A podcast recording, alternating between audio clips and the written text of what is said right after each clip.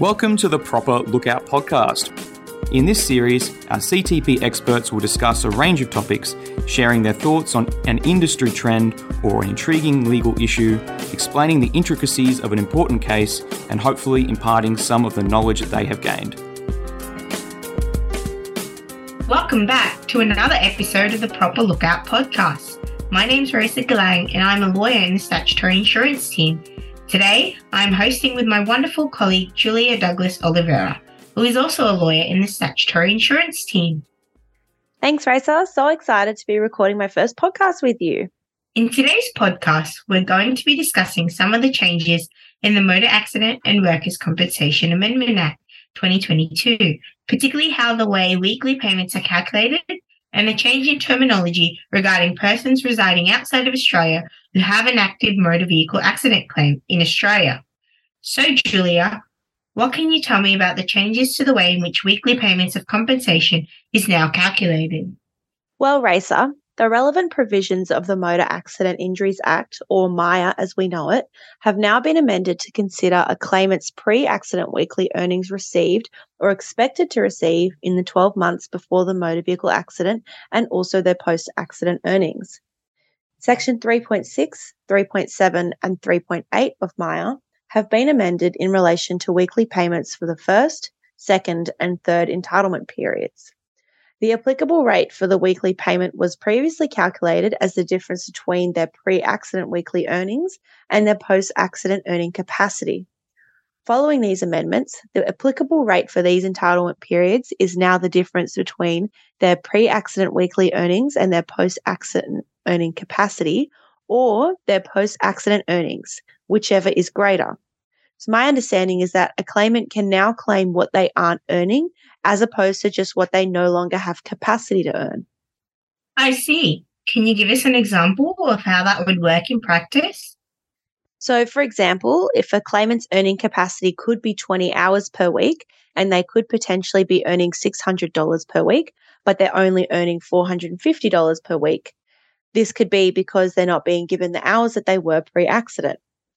Now, the insurer has to pay for the loss between the pre accident earnings and the $450 because that is the greater amount, even though they may have capacity to earn $600. Perhaps this is trying to account for fluctuating hours in smaller businesses and also protect claimants that are in the casual workforce. This will have implications for weekly payments.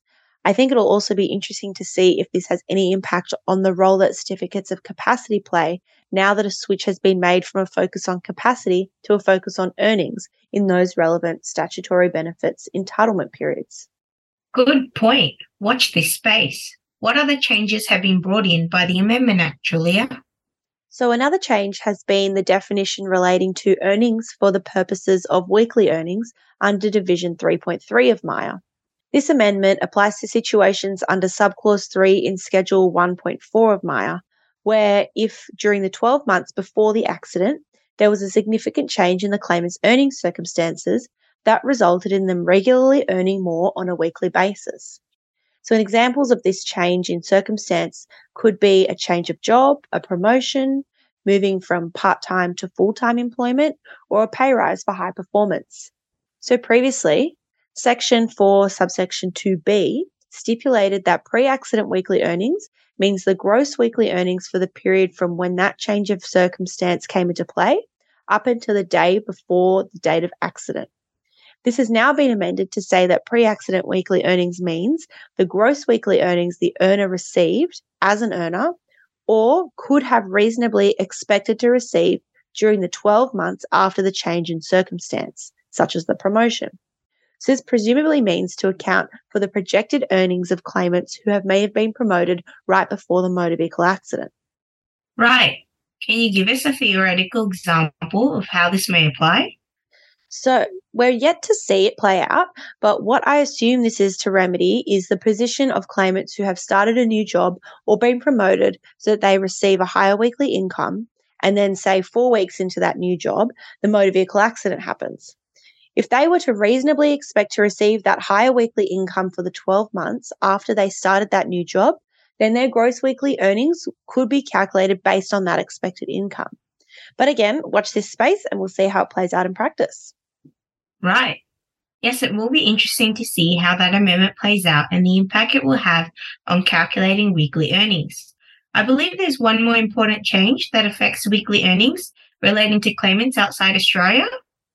Yes, Raisa, that's right. And that change relates to terminology concerning earnings and earning capacity in respect of persons outside Australia.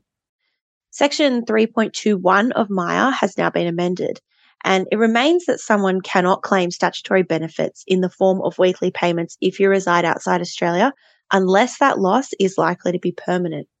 Previously, it was the loss of earnings that had to be permanent. However, now after the amendment, the loss of capacity has to be permanent. I suspect this may be easier for claimants to establish with the help of their doctors rather than having to prove that they will never earn that, you know, additional $250 per week again. And instead they can just prove that they will never work that additional eight hours per week again. Another interesting amendment. Yes, yeah, so watch this space to see how the amendments play out. The amendments seem to be a positive step in that they offer some flexibility to and acknowledgement of claimants who had recently started higher earning jobs before the accident. And it's also an interesting shift from a focus on capacity to a focus on actual earnings when calculating pre accident weekly payments. Good insight, Julia. Thank you for tuning into this episode of the Proper Lookout podcast. Please let us know if you have any questions or queries. We would love to hear from you. We'll see you next time for another episode of the Proper Lookout podcast. Thank you for tuning in to this episode of the Proper Lookout podcast. We hope you enjoyed it.